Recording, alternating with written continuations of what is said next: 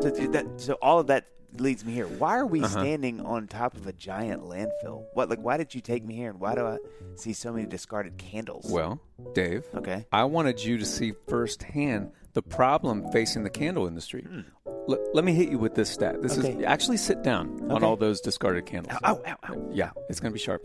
Almost 2 billion candles are sold globally each year, and almost all of them are likely to end up in landfills for the next million years. Okay. I, I wouldn't say this to a lot of people, Jon. Yeah, You're not lying to me because you don't lie to me, Jon. I, I would never lie, especially about candles. I, so, I told you that the million first day we years? met. That is Gnarls Barkley crazy. Although I must admit, this landfill does smell pretty great compared to what I anticipated. The, you know, the candles do kind of pick that part up, but it's disturbing. Jon. Hey, Dave, Yeah. you're funny, but this is no time to I'm joke. so sorry. okay, the folks at Notes Yep. knew that we all want our homes to smell great. I do. But figured there had to be a more responsible way. And guess what? They found the perfect solution. What did they come up Let me with, tell you, if you'll Okay. stop interrupting I'm me, so I'll tell you. So. Notes created a refillable candle system that allows you to use your candle vessel again and again. And guess what, Dave? Again. Again. Please don't interrupt me. So you don't become part of the problem. It's so easy to use. The candles are made with fragranced wax beads, and all you do is place the wick in the reusable notes jar, fill it up with the wax beads, enjoy your fragrance for up to 36 hours, and then just do it all over again when you're ready to get a new one. Oh, so that means I can switch out of fragrances all the time. That's right. That sounds great. I'm checking out their website, and I think I already have my eye on the Santal and Atlas, Atlas cedar. Yeah, I knew and that would- would draw you Plumeria and Pink Currant. Yep, Mm. yep, yep. The one that you're enjoying right now, Uh-huh. smell that? Mm, it's vanilla and pepperwood. Ooh. That's like my two favorite scents. No. And the names of your bunnies, right? That's right. Yeah, just coincidence there. Okay. Did you know that there are 13 amazing fragrances in all? Dave, that's almost 14 Oh fragrances. Handcrafted by fragrance experts at their home base in South Carolina. And they are to die for. Oh my goodness. Yeah. Be a responsible consumer while not giving up on high quality home fragrance by making the switch to Notes. You can build your custom starter kit right now at notecandles.com slash podcast. Right now, Notes is giving listeners 15% off and free shipping when you buy a Notes starter kit using code DADVILLE. Just use code DADVILLE when placing your order. That's code DADVILLE at notecandles.com slash podcast.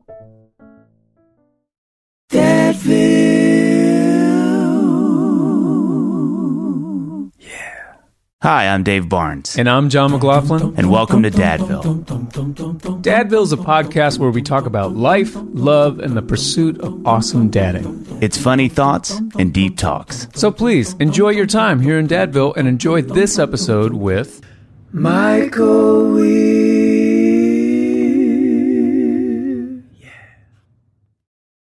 Hey everybody, it's Dave here. I've got new music out. That's right. I have a new song called Years Long that just came out that is going to be a part of an album that is coming out in late October. Can't wait to tell y'all more about that. But for now, if you need a slow jam, a little love song for your fall, go check out Years Long. It just came out. You can stream it wherever you like to get your music.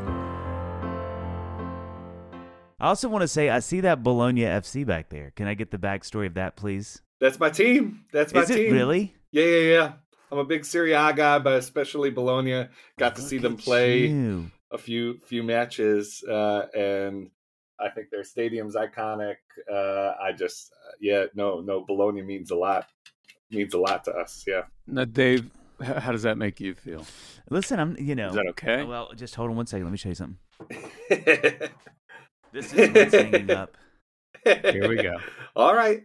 Dave's holding up an Yeah. And, Arsenal and we can be scarf. friends because of Serie A and EPL, you know, they, they Yeah, can, they and like can I don't, together. I don't think Bologna is making the Champions League anytime soon. So, so the, the odds of our teams meeting each other Ever crossing are, are pretty I, distant. I don't know. I mean, I know a couple of friends who are Serie A fans, and I mean literally a couple. One of them Yeah, is a yeah. Roma, and then I've got like a Juventus one or two. But I have never, I didn't know that in my life I thought I would ever cross paths with someone who's like, let me tell you, man. To I me, it's like you guys are just Bologna making FC. you're just making words up right now. I'm talking to We are. We are. We, We are. are. None of this actually exists. Yeah. So to, to give the layman person uh, an idea of your team, Michael. Well, both of you guys, what's the NFL team that would be the equivalent of Arsenal and Well, I want to hear Michael's answer so bad Yeah. on this. Cleveland Browns. Yeah.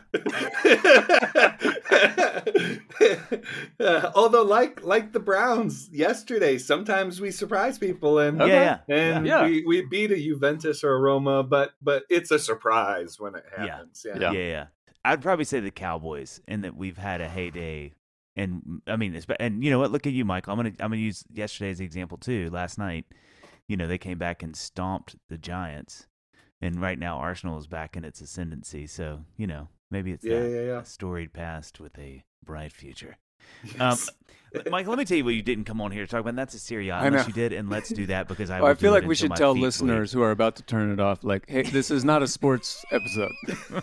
uh, but it can be. It let's can not call it. Let's not call it yet. yeah. A new branch of my Yeah, yeah yeah is opening up here. Yeah. yeah. It's just it's all gonna. You're gonna get so many podcast requests because of these right. first five minutes. Okay, so everybody, this is really exciting. We we have we have got Michael Wear on, and we have wanted Michael to be on for a really really long time. It's a Yeah. true story. We have been throwing your name around for years. Yeah, it's a true story. Michael, I feel like between Jon and I, we probably have a hundred million mutual friends because I know you have a lot of Nashville people. Yeah yeah yeah. So it's it's really fun having you on, and so this is really cool, and this is by far one of the most unique. We, we start with what we call the brag sheet, Michael, which is just kind of like, "This is your life, is it who you?" Um, the um, It's my favorite '90s sitcom jingle. Yeah, that's great. Yeah, yeah. Uh, but so okay, so I'm going to read it. Okay, Michael Wear. Currently, Michael is the founder, president, and CEO of the Center for Christianity and Public Life. Uh, his next book, which comes out in January, is called "The Spirit of Our Politics: Spiritual Formation and Renovation of Public Life." Uh, worked in the White House Office of Faith-Based and Neighborhood Partnerships during the President Obama's first term.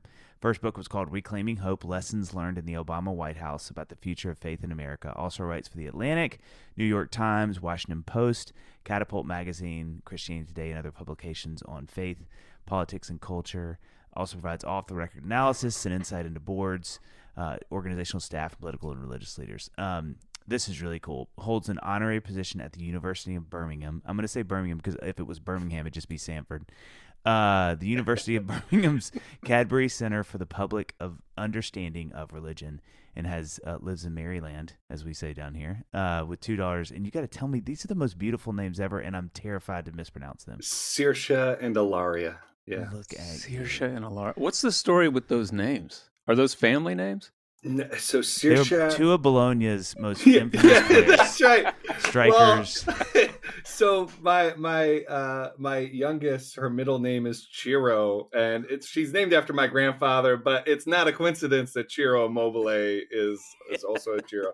Uh Saoirse, we just fell in love with the name. Uh we do Yeah. have some like Irish, but but really we just fell in love with the name. It means freedom. Um and uh my my wife worked for the the British, and so she worked with a number of Saoirses in her time, and just always Oh, Okay. always loved the name. And then Ilaria, we were we were in Italy, and I was ordering from like a casual like fast food Italian seafood joint.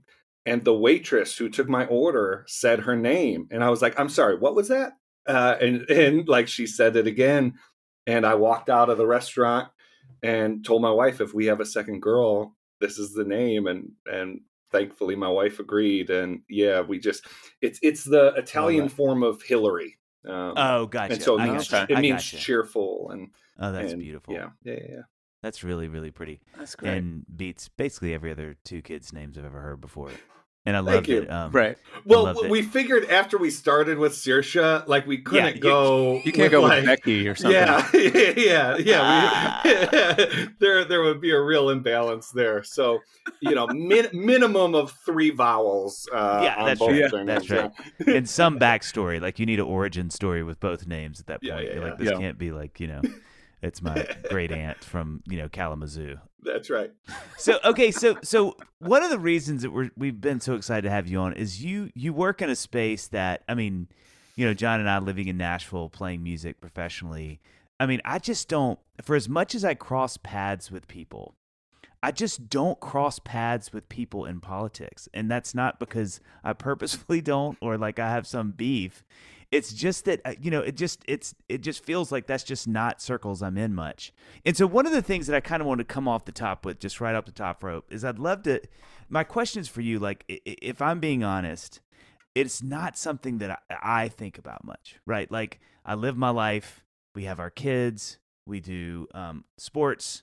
I do my job. You know, I'm just doing. You know, we're we're doing our thing. And, and when I in, when I interact with politics, I tend to be like, oh man, that's a lot of stuff I don't know about. And I would say maybe most importantly, Michael, I'm like, I, what what good can I do? Right, like little little me. And and so I think just initially, that's the, that's sort of what I would posit to you. It's sort of like how, for those who are listening, and I bet a lot of people listening, we have listeners in the millions is like um you know for all the hundred million is it a hundred million john? Two hundred million. it's hundreds uh, or millions or hundreds or millions like of, yeah. of, listeners. You know that, that, that maybe we take feel... a five minute break i need to gird myself. Yeah this is get ready because you yeah, really need, you're going to be accountable for what you say. It could yeah, change nations. Um it's just like you know what what what would you say to people like me and again who i imagine a lot of listeners are who just don't even really think about this yeah. You know, it's just like it's too far, it's too much to do. It's like and again, what good can I do with that? Like what what would you say to that? Yeah. So as a citizen in this country, you do not choose to have political influence. You already have it.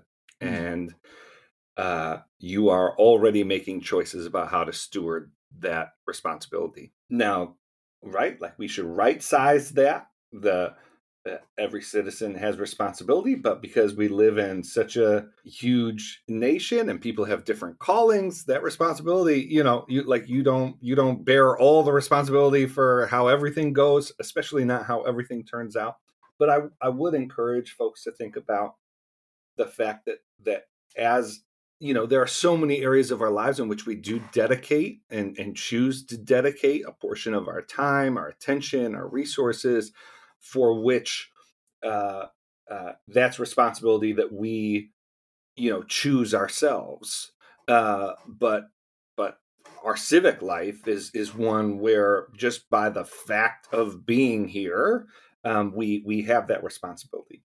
Uh, politics i know politics has become about so much more than what it it should be mm-hmm. right? Like when you think about well what is politics? Like uh you're, you're uh, self governance is like at best like eighth on the list. You think, well, it's we're like a bunch of people argue about esoteric sort of sort of things that no one really knows anything about, and you know you could go down go down the list. It's uh, it's it's why uh, we can't keep a Thanksgiving dinner, you know, together, yeah, yeah, um, yeah. like all those kinds of things.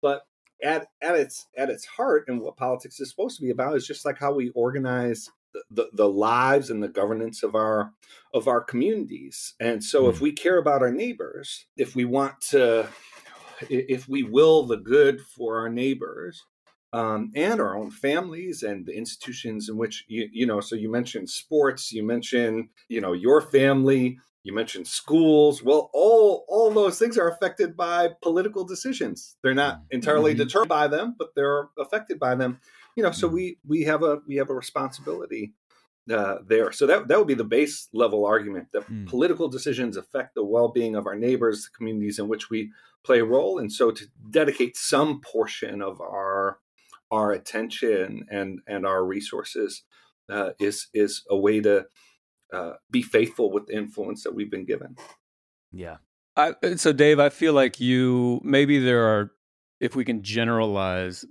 listeners into maybe two categories. Dave, you're talking about the people who maybe just don't think about it much. And then maybe there's another category of people who who think about it but just get overwhelmed because mm. it seems like to be an informed voter it would you would need a it'd be a full-time job.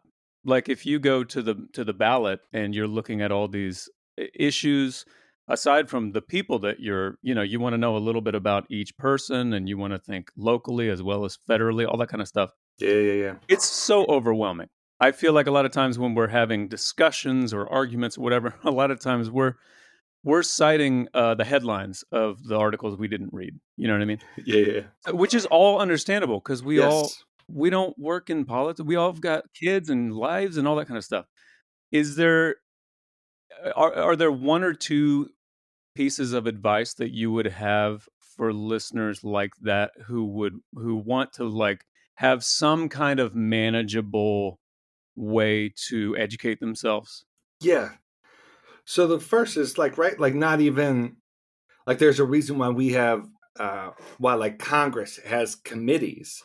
And it's because the members on those committees are supposed to specialize, focus on those issues, and they typically don't know definitely as much and sometimes not much at all about other areas of interest. So even elected officials where that's their job have specialization yeah. and areas of focus and if there are votes that they need to take that implicate a whole bunch of issues but but their passion is is is one slice of it they will often weight that thing that they care about heavier even if sort of that isn't a reflection of reality so voters and and uh, uh, just folks who don't have a political uh, vocation certainly have the freedom to do that so that would be the first thing like just relieve yourself of the burden to feel like you need to know everything, the burden to feel like, oh gosh, you know, I, I have this instinct. I think this is the right, the right, uh, the right position to hold, the right candidate to vote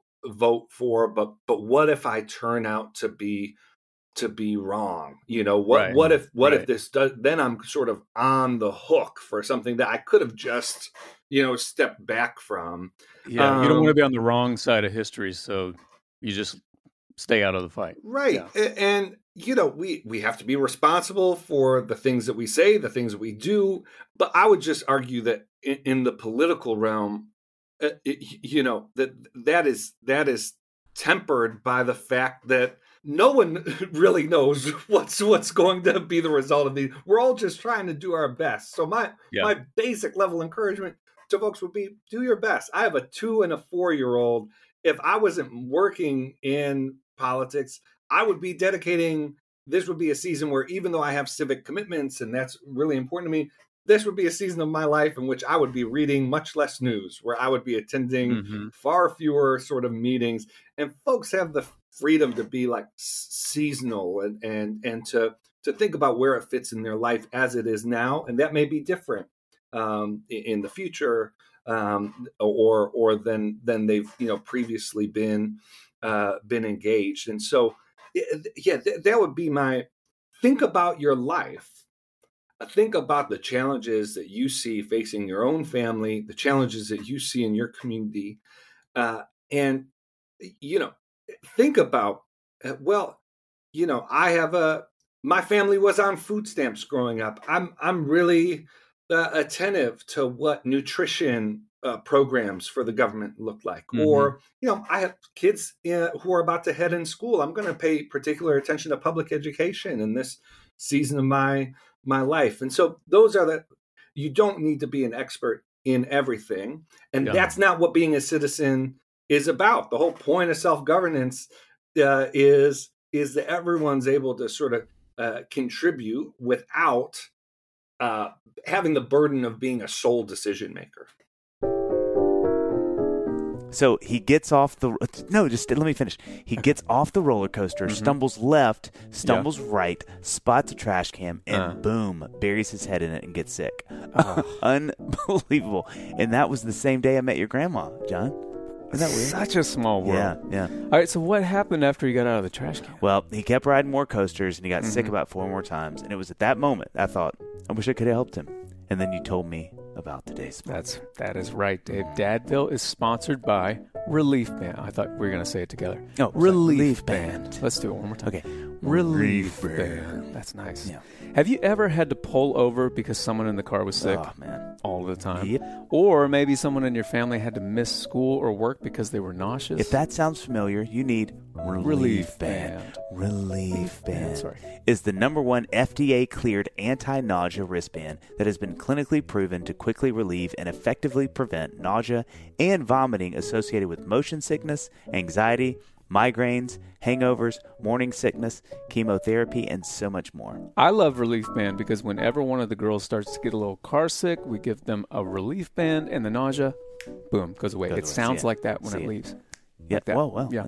May, She feels so much better. We don't take a road trip without it, Dave, and we always have it ready to go at home. Hmm. In case I wasn't clear, okay, I'm just going to circle back. Relief Band is legitimately a band you wear on your wrist to give you relief from nausea and uses technology that works with your body so it's safe, drug free, and has zero side effects. It's just that simple. Plus, Relief Band both treats and prevents nausea, so you can help stop nausea from becoming a problem in the first place.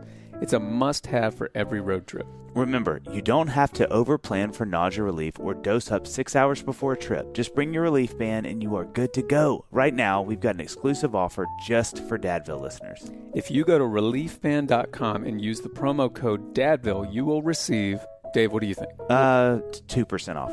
And that would be great, right? Yeah, and then and I add would a say- zero. No, what about two percent and double the shipping? Is that what they do?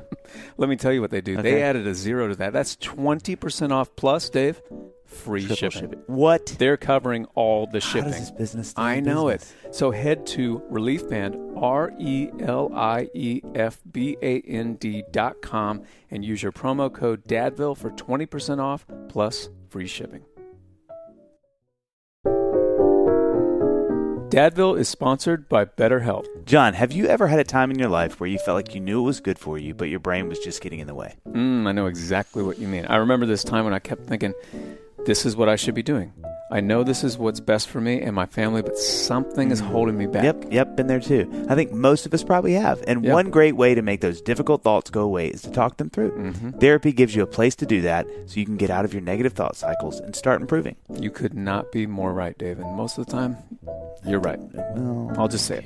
Therapy is so helpful. It teaches coping skills, helps you set boundaries, empowers you to be the best version of yourself. If you're thinking of starting therapy, give BetterHelp a try. It's entirely online, designed to be convenient, flexible, and suited to your schedule. Just fill out a brief questionnaire to get matched with a licensed therapist and switch therapists anytime for no additional charge. Get a break from your thoughts with BetterHelp. Visit betterhelp.com slash dadville today to get 10% off your first month. That's BetterHelp, H-E-L-P dot com slash Dadville. And I think that's good because the, what you are, um, I mean, this reminds me of advice that somebody gave me on like investing money, and they were, they said that don't invest in things that you don't know anything about. So, Mm. like, if you love whatever, if you're a, a car guy or whatever, like, and maybe invest in auto stuff. That sounds. I sound so dumb when I just said that. Auto stuff. Yeah.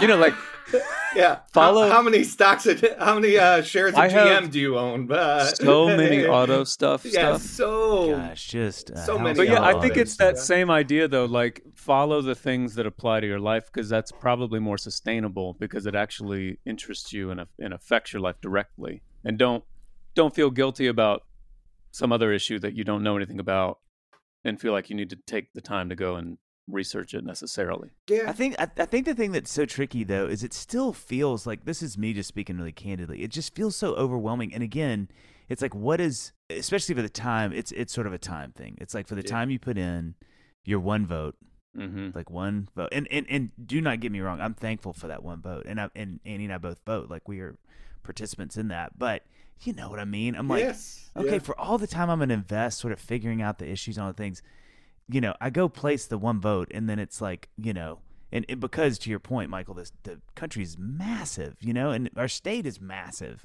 You Mhm. know, it's like, is it really going to matter that one vote, you know, like that one that I even vote, but two that I vote in some, you know, certain capacity? And I mean, it, it does it somewhat become more of a um ideological stance you know where Yeah, you're just yeah, kind of yeah. like it's just good to do it so you should do it or do you feel like these things still really matter in a country that's this enormous you know a couple layers to that so yes it it does still matter you know we we still have especially at the local level you know elections are decided by 80 votes you know a couple yeah. hundred Mhm. votes so it, it so the act of voting uh, does matter to zoom out like a like a bit from voting you know voting itself um i have seen in my in my work in my life in politics individuals make a profound difference. Hmm. Hmm.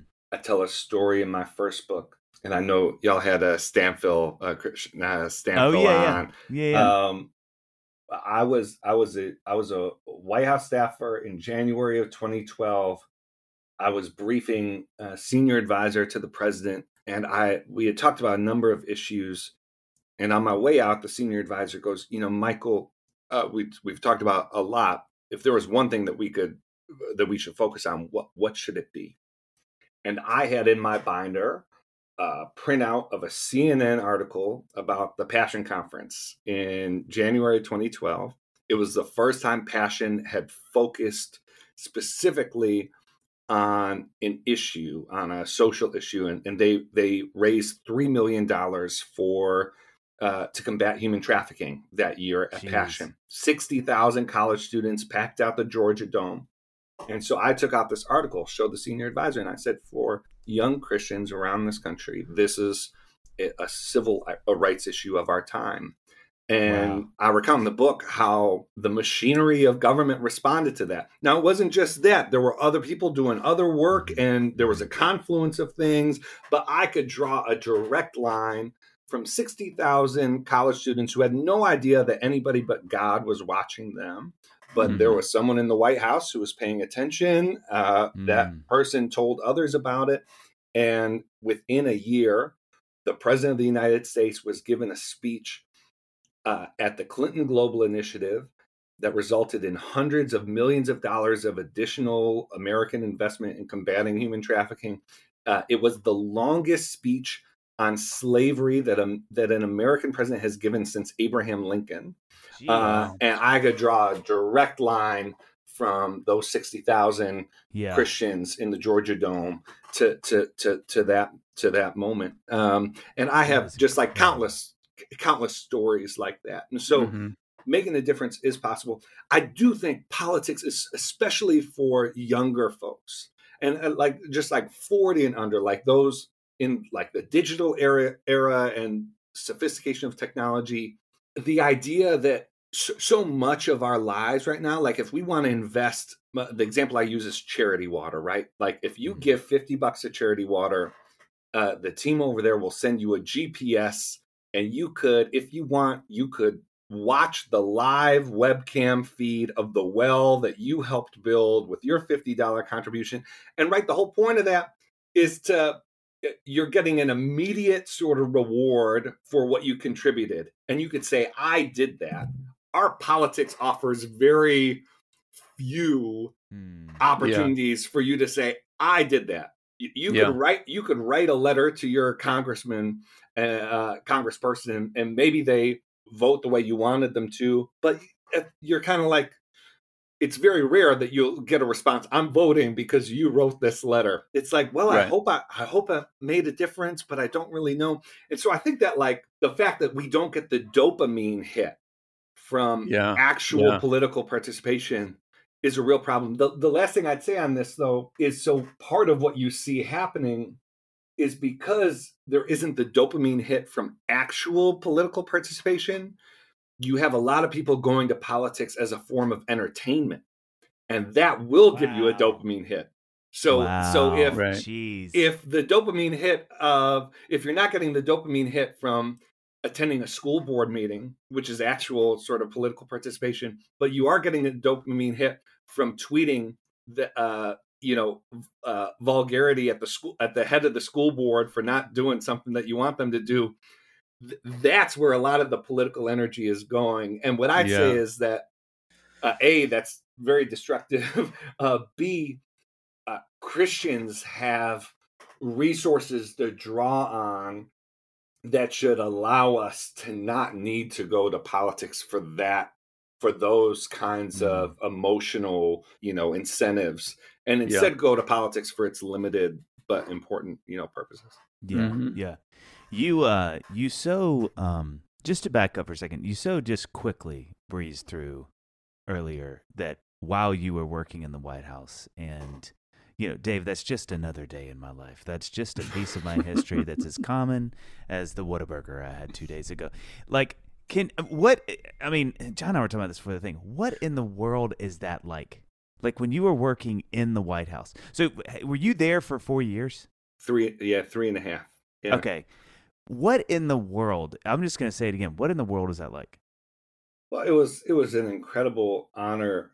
You know, I, I think a lot of people expect, oh, like you saw how the sausage was made. You must, you know, you must have stories to tell about, you know, leaders not being who they said they were, and and I I- think it was, you know, so I was helped by the fact I was in the faith based office.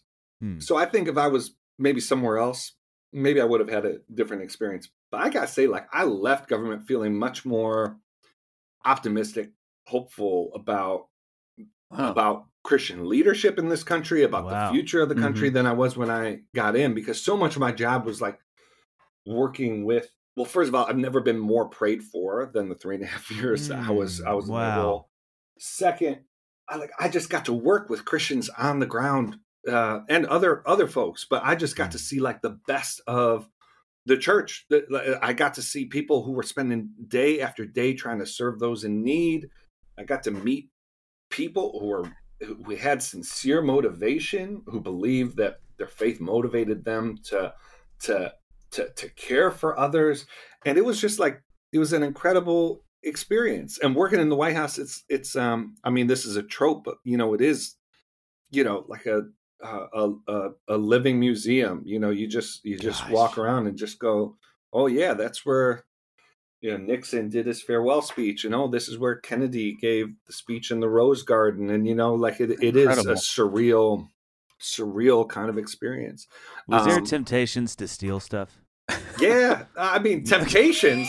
Let me show you my China collection. Yeah, yeah, yeah. yeah let me- I, I was able to make it out with Truman and Ford, uh, and uh, no, I mean that sure, yeah. that is like you know to Jon's reaction too. I'm like I just can't imagine when you're in a place with the history that that has, where like every nook and cranny has some significance, has some piece of history. Yeah. And you know that is where you are for three and a half years. Like i just that that which you know i think one of the things that we know about humans is we all get used to everything right? It doesn't Yeah. like you know that's why people who live in utah i'm like how do you not walk out your front door and see those mountains? And like Right, yeah it's the right, mountains right. you know what i mean? But still to be there for such a short time has to inform some sense of like wherewithal because you know you're you're you know there's a time you know from Yes. how long you're going to be in there do you have any like is there any moment from that that was just like oh my gosh it's the coolest thing in the world like bono Oh. just you know like uh you know paid where gerald ford paid yeah, right. Yeah, yeah, yeah. That same Uh, corner. Yeah, that's, yeah, exactly. Yeah, that garden. same that same flower pot. Yeah, yeah, yeah. Um, yeah, yeah.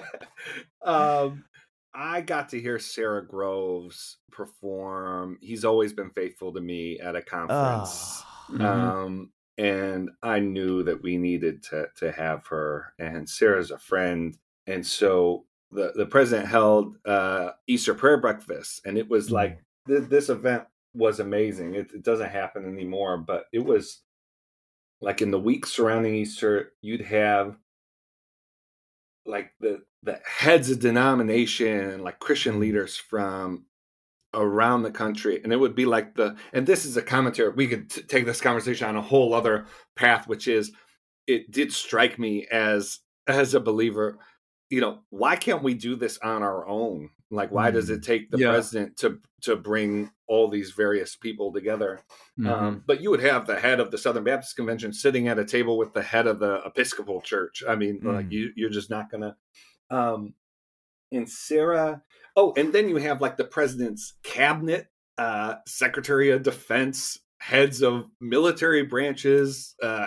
secretary of transportation like um se- senior white house staff uh, and there's there's a there's a worship service so there there would be uh there would be a sermon there would be scripture reading Hmm. um we had sara grow oh Car- carlos whittaker uh Oh, he- yeah, he, yeah. did it uh my yeah, yeah. last my last Yes. year when i was uh when i Yeah. was there um but sara came and she sang uh she did he's always been faithful to me and uh she i didn't know she was going to do this but she she comes to the end and she goes i wonder if we might sing great is thy faithfulness and you know it takes it takes some real like fortitude to just call like an audible uh, like that Yeah. in Yeah, a setting yeah, like yeah. that but but sara felt led and uh, everyone stood up and uh, you see like again like secretary of defense with like you know some like you know uh,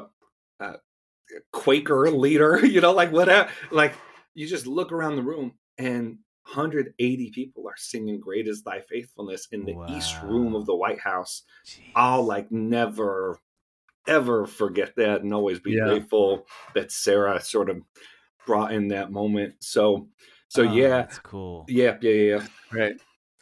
It'd be funny if you were like, she called an audible, let's sing Great is Thy Faithfulness. She was immediately tackled by seven that's Secret right. Service Yeah, she twitches. Uh, fr- that- yeah, if you see her twitch, uh, it's she got that taser. She got that taser. yeah, yeah, yeah. But she's now got two more notes on a range at the top, which is really, which is really, really worth yeah. all of it. Okay, okay. So I have I have a question bolded here in my notes because I, I told Dave if I only had time to ask one question, this is it. It's kind of it, I I thought it was two questions. As I'm skimming through it now, I'm like, this is kind of like a two part question. So it's basically I want to talk about the separation of church and state yeah. right? And you are such a unique uh, person to talk to about this because this is the water you swim in, you know. And in my, I also want to want to draw attention to what you said earlier, where you were talking about young people, and you said anyone forty and younger.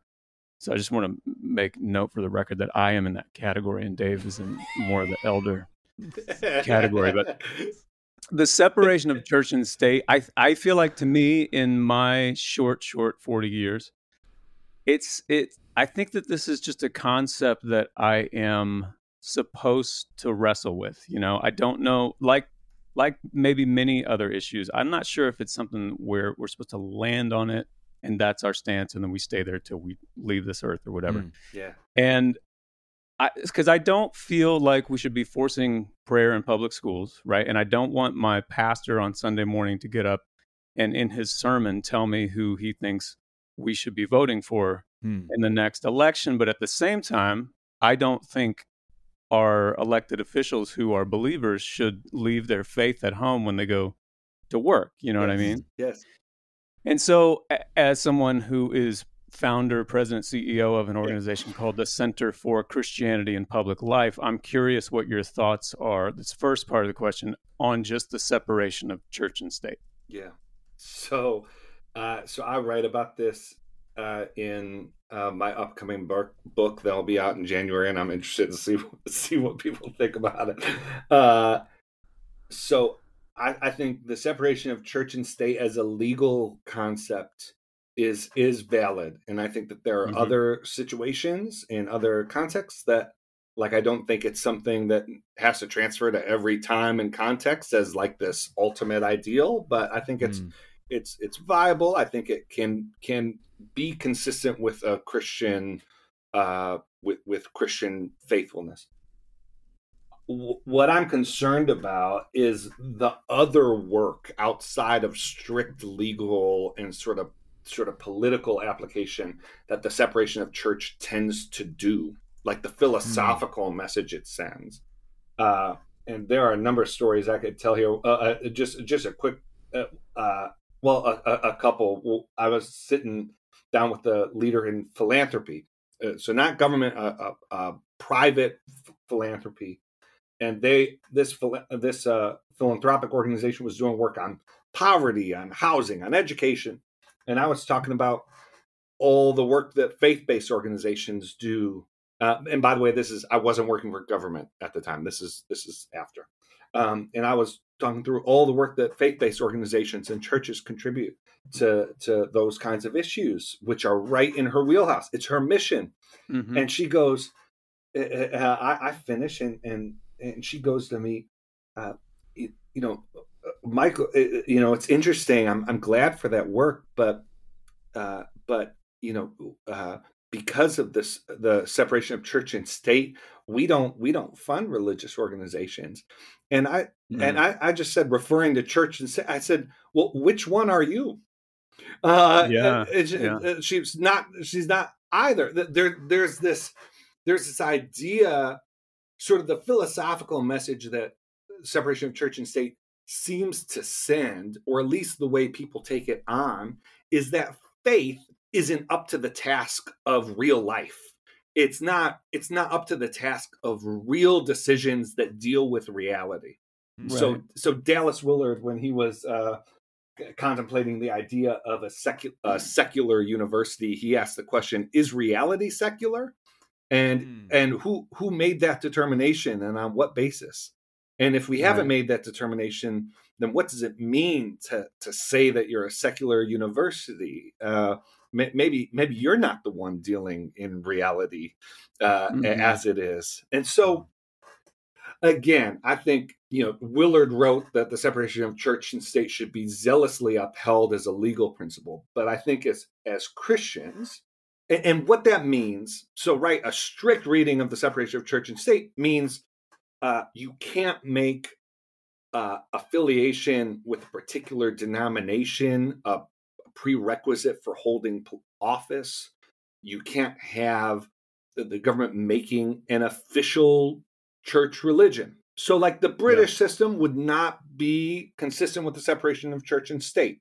Uh, the Yeah. Church of England is the official denomination faith of of of Britain, and and that that would cross the line. What doesn't cross the line is people of faith and various faiths, those of none at all, bringing their conception of reality, their conception of their own priorities to Right. their political decision making. And I would argue that's what democracy requires. Yeah. If, if we're if we're telling people, you know, there's all this sort of like expressive language in our, pol- you know, make your voice heard, stand up for what you believe. We can't say that uh, and then say unless your beliefs are informed by your faith or your your your positions are informed by your faith, then you need to leave those to the side. And so Mm, Yeah. that's that's the that that's that's the tension.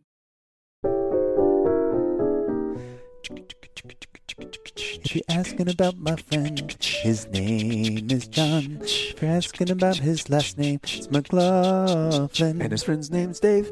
Oh, we changed keys. No Yeah. problem with that. Okay. Um, lately, Jon, you you one of the first things you said when you came in, you said, "Hey, what, what have you been about lately?" Do you remember Yeah, when you said that a second ex- ago? word for word singing? what I said. Yeah.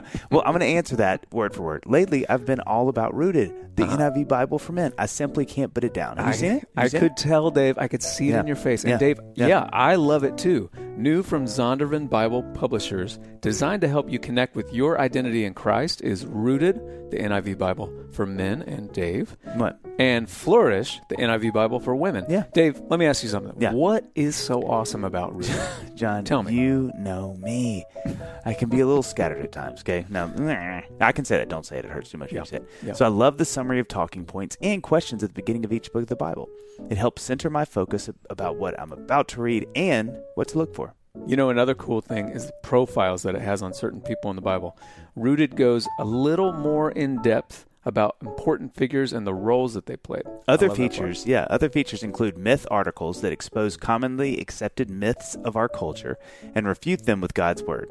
It has notes that offer clarity into the attributes of God and has questions for growth that you can answer alone, with a friend, or in a small group.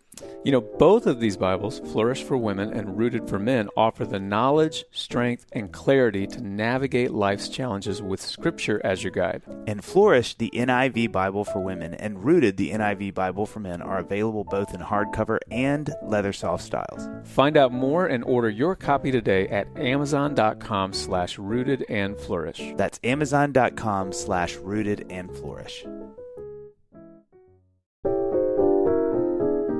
Okay, I mean, uh, uh, okay, Jon, Right? I, I, yeah, I see your point. Okay, But even though technically the Roman Empire began in 625 BC, it didn't really make significant progress until the period of kings in the Oh, 500s. Here we go. Here we go. So what? You think that they became an empire then just because they were selling oil lamps everywhere? Mm. Dave, please, unification over invasion had united the people and forged a spirit long before the period of kings. Come on, Jon. How can you be this dense? What does Amy say about this, huh? Surely she can talk some sense into you. This is incredible. No, Amy believes that the Roman Empire. Wait a minute. Oh. Actually, I don't think Amy has ever shared any of her Oh. thoughts about the Roman Empire. Oh. which is crazy. We've been together for so long. Yeah. How have I never talked about this with her? Yeah. Dave?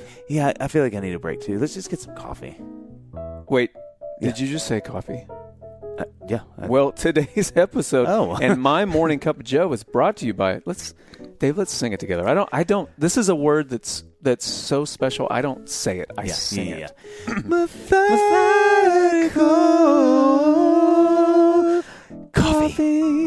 Oh shoot. Okay. No, that's fine. you nailed it. Methodical Coffee has craft coffee and tea for people of all kinds. Roasted, blended, Mm-hmm. brewed, served, and perfected. Now, those are the coffees, not the people, but could be the people. perfected by verified coffee and tea nerds like my friend Johnny Jon Jon. Oh, that's exactly right. And methodical isn't just the name of their business, Dave. I can't I mm. can't say this Yeah. enough. It's their approach to everything. Everything. Methodical's been roasting and hosting, R&H. which rhymes, so we like that as songwriters, for over eight years and offers a wide selection of coffees and teas that are complex yet easygoing, like my buddy Dave Barnes. Don't do that.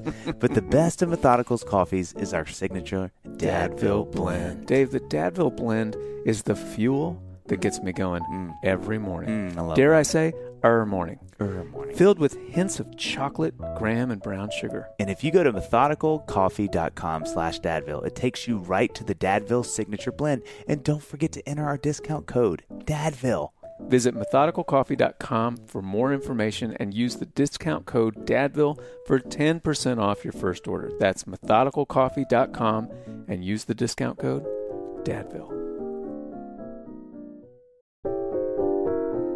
Knock, knock. Who's there? It's Jon and Dave. Ch-ch-ch. Knock, knock. Who's there? It's Jon Answer the door. Dave. knock, knock. Who is there? It's Jon Why are they and ringing the Dave, and you better doorbell? answer this. It's We've got Jon a and doorbell Dave. for a reason. Jon, you have two choices. Okay, The first is you eat better every day, but it's really difficult. go on. That's choice one. Two, the second is you eat better every day, but it's really easy. Man, that's tough. This is already taking too long. That you is should have tough. just Okay, answered. sorry. Well, okay, I, I, I prefer the second one where Yep. you eat better every day and it's yeah, really that's right. easy. That's the right answer. Uh, in fact, I'd like for it to take the form of delicious, ready to eat meals. Can I add that to the scenario? Mac, you are gonna love Factor. Are you ready for Factor. pre-prepared, Yes. chef-crafted, Yes. and dietitian-approved meals delivered right to your door? Jon, let's tell them quickly what's not going to happen. Where are they not deliver They're not going to leave it on the corner. Nope. Nope. Unless you live right on the corner. Yeah, then they're going to live Then it. they'll- They're not going to find a street uh, child. We have those everywhere in 12 South, and just give it to the street child as they disappear into a back alley somewhere. No, it's not going to happen. And listen, Yeah. you said dietitian approved. Yeah. Dave, you know this about me. I only eat food that's, That's why I said it, approved. Jon. Not only that, but you'll also have over 35 meals to choose from. You come to me and, and you say every week, Dave, I'll take 12. Mm-hmm. Give me a break. Give me a break. And it, it is 35, Jon, meals to choose from. And that's per week, including options like keto, calorie smart, Yes. vegan and Yes. veggie, and what we call that the V&V, mm-hmm. and more, plus over 55 weekly add-ons. You'll have a ton of nutritious and flavorful options. Dave, the only question that I'm left with is what am I waiting for? Mm. Okay, I'll answer my own question. Nothing. Whoa. Right? Okay. I'm ready for Factor's two minute meals. They're not three minutes. You don't have time for that. Two minutes. So I can fuel up fast with restaurant quality meals, all delivered, again, Dave, straight to your door. Knock Knock Who's There Factor has everything you need for a week of flavorful, nutritious eats. In addition to ready to eat meals, they have cold pressed juices. Let me tell you what they're not going to do, Jon. Not gonna be warm pressed. Not even oh, warm. Oh, Gosh, No. That was a huge fad in the 70s. Didn't work. Smoothies, energy bites, extra protein, veggie sides, and more to eat. To eat, to keep you energized. Eat, and they're going to keep you energized, Jon. During frantic times, I'm frantic right now because I'm You're just so so, pumped frantic. up. I'm so pumped up. Dave, Factor is the perfect solution if you're looking for fast, upscale options. You know I love upscale. upscale. You're Uptown upscale, I was going to say. You're, Yeah. Get as much or as little as you need by choosing 6 to 18 meals per week, gracious. right? I'll, I do 18 for sure. Yeah. Plus, you can pause or reschedule your delivery anytime. Anytime. Head to factormeals.com slash dadville50 and use code dadville50 to get 50% off. No, that can't be right. No, it is. That's too good of a deal. yeah. That's code DADVILLE50 at factormeals.com slash DADVILLE50 to get 50% off. That's half if my math is correct. It is. Go get it, guys. Well, and it's like as a as a Christian voter, right? You have it's like if I can generalize it this way, like you, you my faith is like my the uh, my beliefs, my ideals on any given part of life, right? And Yeah. then the political side feels more like my my views and compromise. Yeah, right. So, like the example yeah, to go back back to the the prayer and school thing, eh, if if I could make everyone on this planet as a Christian, if I could have everyone instantly know the love of Christ by cutting my pinky off, I would immediately cut my pinky off. yeah, yeah. Right.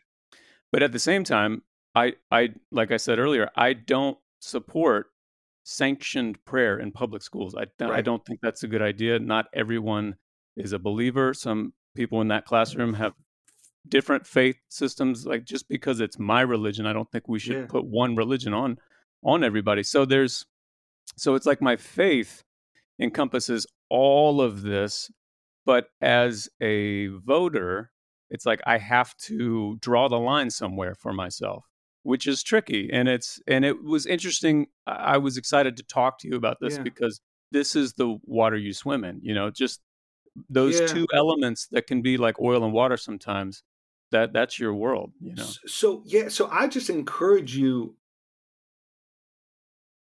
and right like to discern this, but but my my sense of what you just said uh is not oh, I'm putting my faith to the side when I say that Mhm. I don't think schools should enforce prayer. No, it, no, that's a faithful decision about in in a particular context. right Um, Right. This is how you're applying uh, uh, your your beliefs and what you think. Like you, you know, I, I think the idea of uh, co- coercion and faith is one that we don't need to go outside of Scripture to resource. I think there is there's significant scriptural resources for why you wouldn't force people to uh, proclaim something they don't believe. Um, Mhm. and so so that would be um, i think that there are m- many faithful ways to approach politics i think that you could vote i think that two christians could vote on the opposite sides of an issue and be equally faithful yeah um, uh, what I am always looking for is what is the logic path that they take to get there. I'm looking for Mhm. the, you know, I think Jesus would have this, but, you know, is that really safe? You know, is that, don't we really need to get practical here? And that's when I Mhm. want to, not as a political matter, but as like a pastoral matter. Like, like, yeah. do, do you believe Jesus is Lord? Um, do do you trust? What else don't you trust Jesus with in your life? And what I found is like when people make these sorts of separations in politics, um, they're making them in their own lives. So when they face financial pressure uh, with their home finances, they say, "Well, generally, Jesus would have me be honest with my accounting and with how I'm paying my taxes." But the pressure is on, and if I don't fudge the numbers a bit, I don't know if we're going to make it. So I, don't know if Jesus is really up to the up to the task of me making my life work. Uh, right and so, and people make those kinds of judgments in politics all the time, and it's not, uh, it's not. Well, this is a different area of life, and and we live in a pluralistic society. It's it's no, I just don't trust what I think Jesus would have me do in this situation, and that's the thing I'm mm. concerned about. I'm less concerned about sort of well, I think the minimum wage should be this, and I think it should be that. No, there, there there's a range of faithful Christian positions on, on those kinds of Yeah. issues. yeah God, that is a that is really well articulated. It, it is interesting to have to hold that thing that it's that dual thing where you're like, you know, you really can have two amazing people i i of faith disagree on something, and Yeah. and I think you it's that is that takes a lot of maturity to have. Uh, but you said it well. It's it's more about well, let's talk about how you get to where that is because you may really have a conviction, and that's great. And then this person over here can have a conviction, but man, when the asterisks start to fly in, is where it gets a little like, uh oh, Yeah, you know, like okay, yes, this yes. is where it breaks down a little bit. Yeah, yeah, yeah, yeah. No, I, I think it's right, and the the um the kind of people we are has much to do with the kind of politics that we have. Um, and I, I think Christians need to be much more attentive to how and the spirit with which they're approaching their politics mm-hmm. than thinking that the faith is synonymous with one particular ideological approach. Yeah. Right. Yeah. Yeah. Um, yeah. yeah. Uh, what we have a lot of is is folks justifying uh, so much not really in the i mean they might they might invoke the faith but really it's in the name of uh, a policy agenda an ideological mm-hmm. agenda mm-hmm. and what gets put to the side is the the, the the the the spirit with which they're they're they're conducting themselves and i yeah. i would i would yeah. uh I would rather have folks that I might disagree with prudentially, but are carrying themselves with the fruit of the spirit. Yes. Than folks yes. who yeah. are belligerently advancing because they think the ends justify the means. Uh, right. Some particular approach through through means that actually undermine folks' confidence in in their end too. Like it yeah, usually yeah. doesn't work out that well. so yeah. yeah, yeah, that's great. Okay, so a couple more questions. One of the things I really like this as a thought. So let's say over the next 10 years, everything you're pushing for, right? Yeah, yeah, yeah. Goes your way. Uh, and we get back together, let's say in 10 years, you know, September 2033. How, what would that look like if, if you're like, man, all of my hopes and dreams for this is probably a dangerous game to play because you're going to immediately start crying because, you know, it's such a far fetched idea. But like, what, what would it look like? Like, what would we be talking about and celebrating? Yeah, there is, um, so the, the the mission of the Center for Christianity and Public Life is to contend for the credibility of Christian resources in public life for the public good. And there, wow. there's this survey question that's been asked over the course of decades. Um, and, and the question is uh, Do you believe religion is part of the solution to America's problems or part of the problem itself? Hmm. That's hmm. basically the question. And up until 20 years ago, that was like an 80 20 question. 80% of Americans would say it's part of the solution. Now, of course, they'd have different opinions about how it's part of the solution, but like the general idea was if we had more and better uh, uh, religious practice, religious conviction in this country, we'd be in a better place. That mm-hmm. is now a 50 50 question and and wow. like the trend line is not is not uh, positive right now the political, social, missional, evangelistic consequences of that trend continuing are, are really profound. Like like it, hmm. it's just a whole different hmm. Uh whole different environment to try to be preaching the gospel, to be hmm. to be uh Christian artists, musicians, to be to be to be uh trying to live out your faith locally in your community if a majority of people around you think when asked like the baseline question, uh, you know, are are Christians is religion providing a net positive or is it is it part of the problem? Like that's a whole different environment. So ten years from now, I think we'd start to see a re- a reversal of that trend mm. line. Uh, we'd see mm. Americans, regardless of their faith background, start to regain confidence not in mm-hmm. all people who call themselves to be christian not mm-hmm. not but but in in the idea that if we had better and more uh, uh, positive religious contribution that our nation would be in a better place so that that's one way mm-hmm. of answering the the the 10 year question i think the more quickly the other thing um, I think Christians would be at the vanguard of restoring the idea that politics and public life is for service, not for self aggrandizement, not wow. for entertainment, but for service. And that would both give, polit- give politics a renewed dignity and it would also uh, reduce the uh, the the sort of ultimate the ultimacy that we've given politics. It would at the mm, same time make yeah. it less and more important. Yeah. Um, yeah, yeah. and that's that's what i'd like to see. That's you know it's it's funny we're, we've been studying church daniel and man the application of that Yeah. to what you're saying i mean it's i've been listening not only to our pastors preach through it but i've been going to like the bible project and you know getting all Yeah. and i'm just it has just bowled me over how applicable it is to a million things but really what you just said this idea that when you see that god brings them in they assimilate in so many ways Yes. Yeah, yeah. because it's to better Babylon. Which at first you're like, I don't think that's right. You didn't read that right. No, no, reread it. Like his whole thing is so that they will contribute to society, Yes. that they will renew society through their beliefs and through what God is doing in their lives.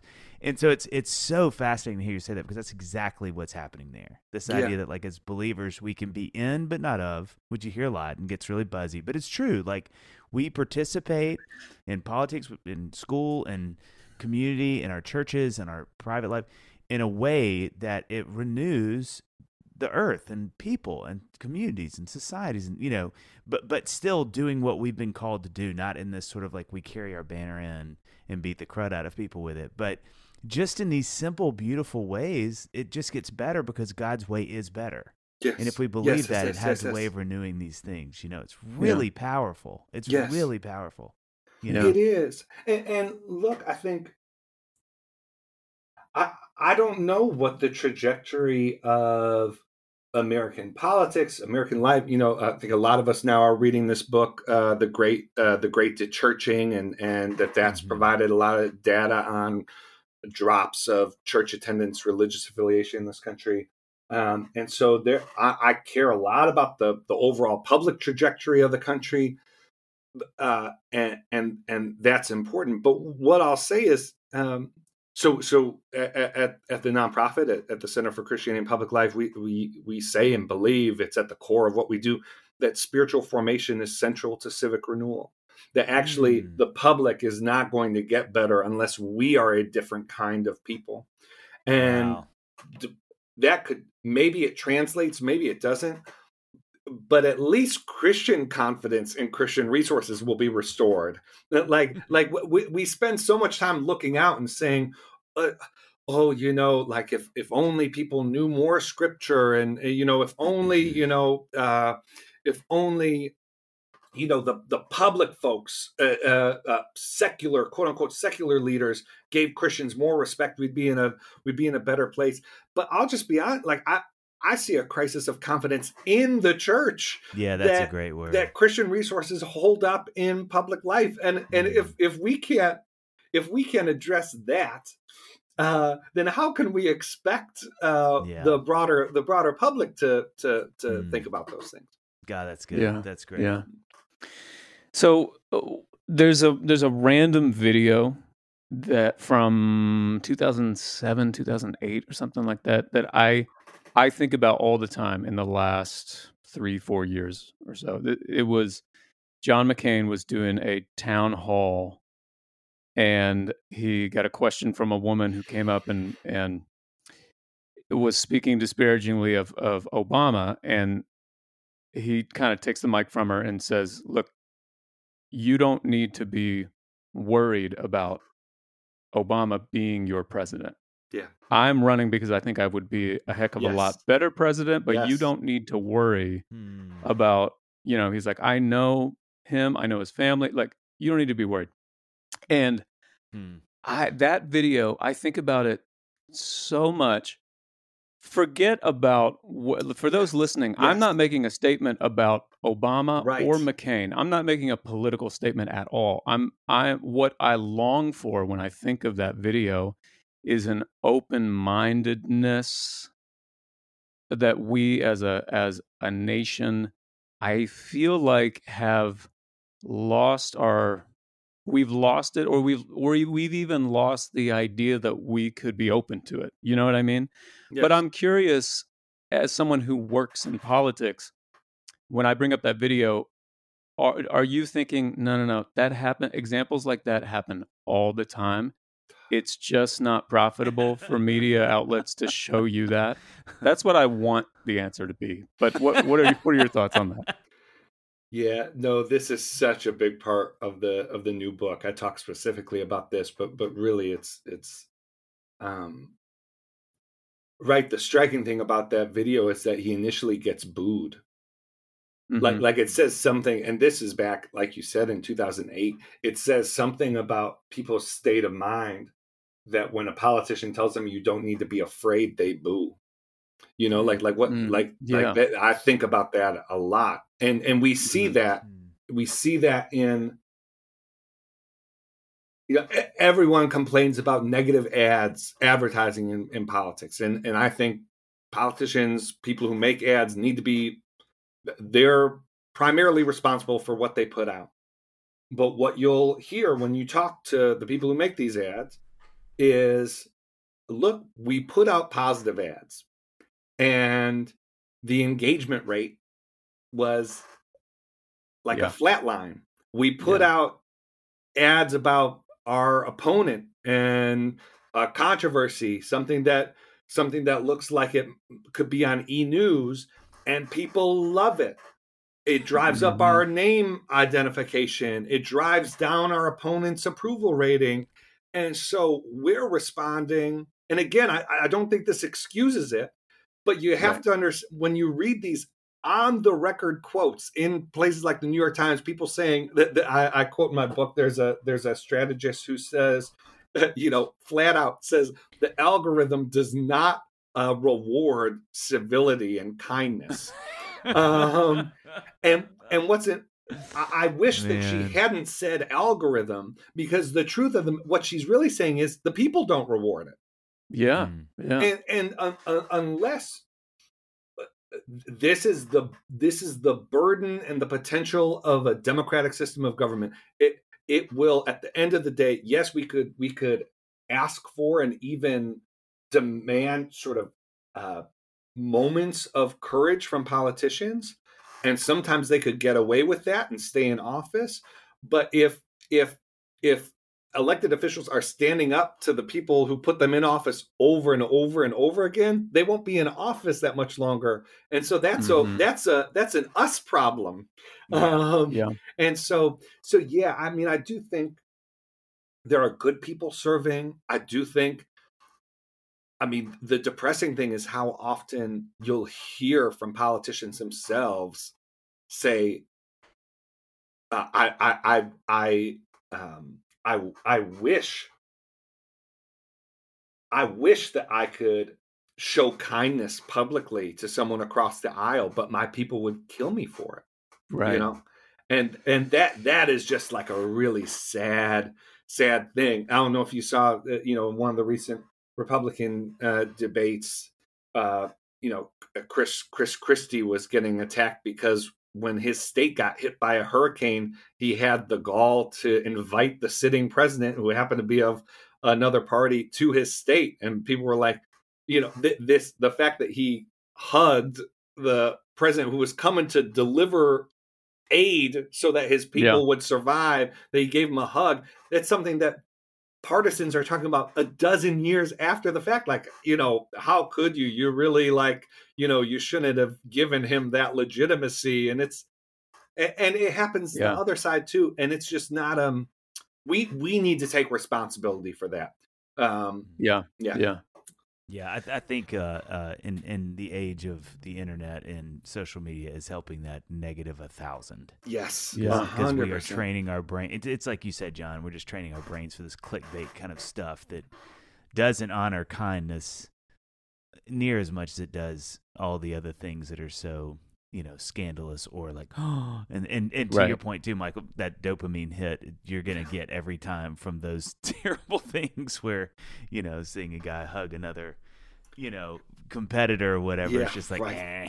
you yeah know like yeah right yeah um, yeah and I think too, I, I wonder sometimes this is neither here nor there, but I do wonder sometimes if we also tell ourselves in those moments like we need a fighter, not a nice guy.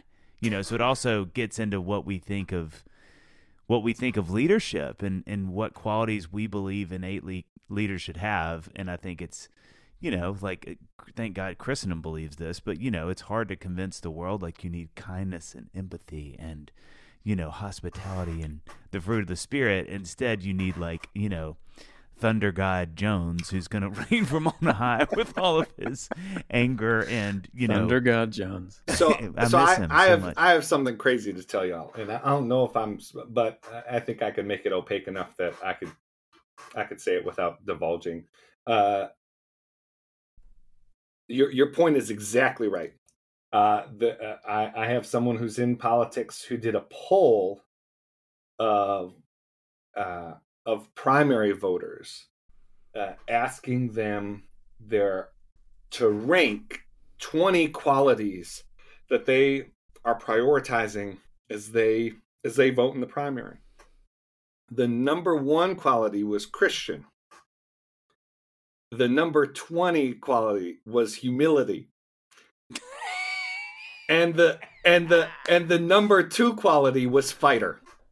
Ah, So Christian fighter yeah, Wow. yeah, it's going beneath the camera. Ah. Humility. And uh, that to me is one of the clearest pictures of our politics right Yeah. they just want Carman from 1987. They're like, if we could vote for Carman, let's put Carman That's right. Yeah, yeah, yeah. with his sweet tan skin and curly hair.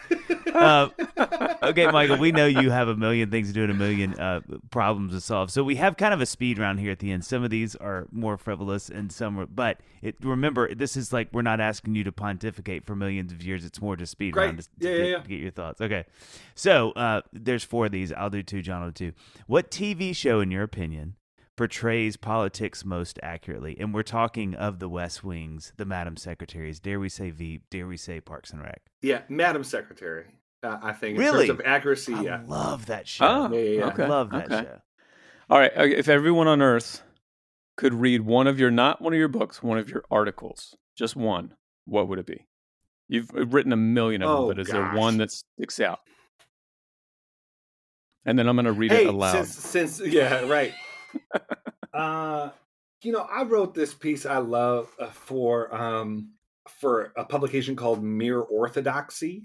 Um, Oh yeah. I think the title of it is uh, "Food and the and the Life of the Nations," and it's a it's a it's the most personal thing I've I've I've ever written. Um, is about some of my family background, but also talking a bit about how uh, food and identity work in in in our politics by talking about Italy a bit and and I uh yeah to circle I mean this all has to circle back to Ciro and Bologna say, um, and so is. so Right. so that was so that would that would be that would be an article yeah Uh, and this is a timely question. That's which is actually punny once I actually read this. But if you had to redo, I'm actually laughing thinking about this. The, the age requirements for political office. What would you say the age parameters should be? I'm already laughing thinking about this. Have you seen anything get Oh. memed faster in your life? Oh I don't know that I have. I just don't know that I have. oh gosh um you know l- let's just only like uh 40 to 45 that's it that's, That's it you fair. know like that's that's it uh, That's great. yeah what is the minimum minimum age? Is it 40 or is it 40 something? so it's so for president it's 35 i think for Oh, senate 35? i think it's 28 i think Oh, wow. uh and so so there aren't and then and then you know like we have mayors in places in the country that are like Mhm. 20 uh Yeah. Yeah. um but but yeah I, there's not an upper 40 to 45 limit. and you're out. Uh, it would be like I feel like that you see it with Obama, you see it with you know the Bushes, any of the presidents. It is always mind-boggling, Oh, yeah. especially over two terms when Uh, they do yeah. like the entry picture yes and Oh, the yes. exit. It is like the literally the weight of the world has just rested on the hair. Yes. I you know like it's just you just see like this is Well, not someone who has look, won this I- victory. yeah i mean i wasn't exactly like uh you know the burden of my job in the white house wasn't uh i wasn't sitting in the situation room you know making uh Yeah. making defense yeah, yeah, yeah, decisions yeah, yeah, yeah, yeah. and even you know i was there from the time i was 20 to 23 and one of the big reasons i left was burnout so like a burned out 23 year old like that's a good Jeez. you yeah, know, yeah. That's your, a good your litmus paper indication that- Yeah, yeah, yeah. That is crazy. All right, last question. If if everyone listening, and in particular uh, Christians listening, let's just say hy- hypothetically, everyone just forgot everything that we said over this past hour and 24 seconds, Yeah, yeah. right?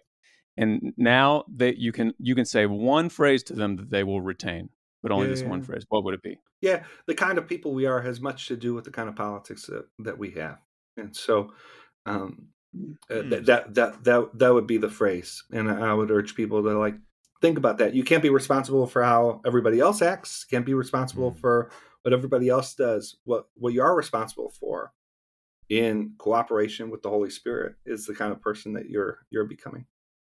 Dude, come on. Wow. Wow. Mikey Wear just laying the wood on the last of this. Okay, let me remind everybody before we release you two books that you can go out there and read Re- Reclaiming Hope Lessons Learned in the Obama White House about the Future of Faith in America.